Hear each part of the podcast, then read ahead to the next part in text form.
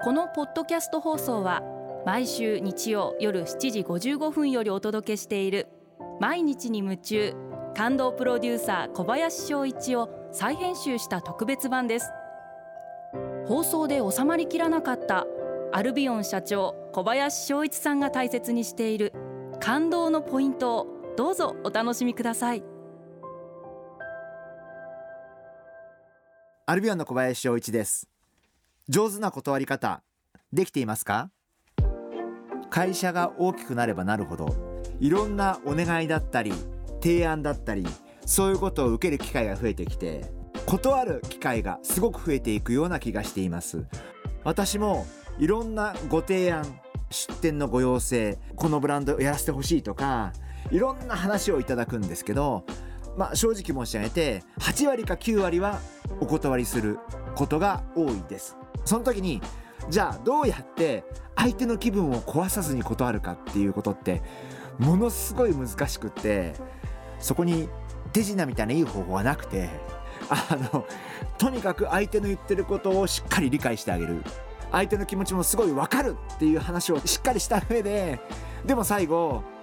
うちはこういう考えなんで大変申し訳ないけれどもできないっていうふうにまあ誠心誠意説明するしかないかな。まあそれでも全然100点満点ではなくて目指せ60点70点っていう感じですかね。まず人として嘘をつかない。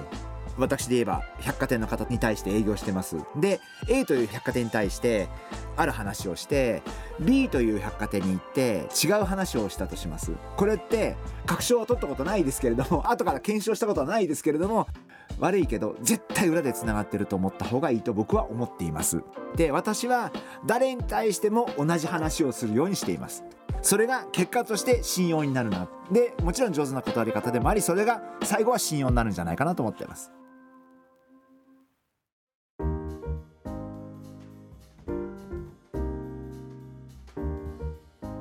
今回はこちらのメッセージをご紹介させていただきます。りんりんさん女性の方ですね。ありがとうございます。努力が報われたと思う瞬間はどういう時ですか？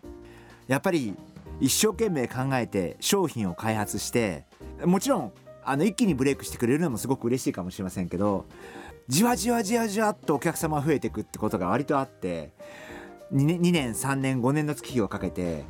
特にこっちがなんか広告をいっぱいしたとかなんかいっぱい何かを宣伝したとかではないのに本当に皆様の評価によってあるいはお客様の反応によってその商品がヒット商品になっていったっていう時ってやっぱすごい嬉しくってあやっぱあんだけ苦労してこの商品作ってみんなで作ってよかったなっていうふうに思う時でもちろんあとは店頭に行って例えばお客様がアルビオンの売り場の前で並んでくださっているとそれはもうもちろんものすごい嬉しいですしやっぱそうやってやっぱりお客様の直の反応を見る時が一番自分の努力が報われた時っていうふうに感じる時かなそんなふうに思ってます。作る過程って大変で 苦しい思いがあってもがいてて悔しい思いもしてでも結果やっぱり私たちの目的ってお客様に喜んでもらうことなんでお客様が買ってくださるあるいはお客様が口コミで増えてくださるっていうのはやっぱりお客様の直接の評価ですからそれに勝るものはないと思うんでやっぱそういう時って本当に我々の努力が報われた時かなそんなふうに考えてます。毎日に夢中。感動プロデューサー小林翔一ではあなたからの仕事のお悩みを受け付けています。番組ホームページにあるメッセージフォームから送ってください。お送りいただいた方の中から抽選でアルビオン化粧品のロングセラー化粧水。薬用スキンコンディショナーエッセンシャルとソープをセットでプレゼントいたします。たくさんのメッセージをお待ちしています。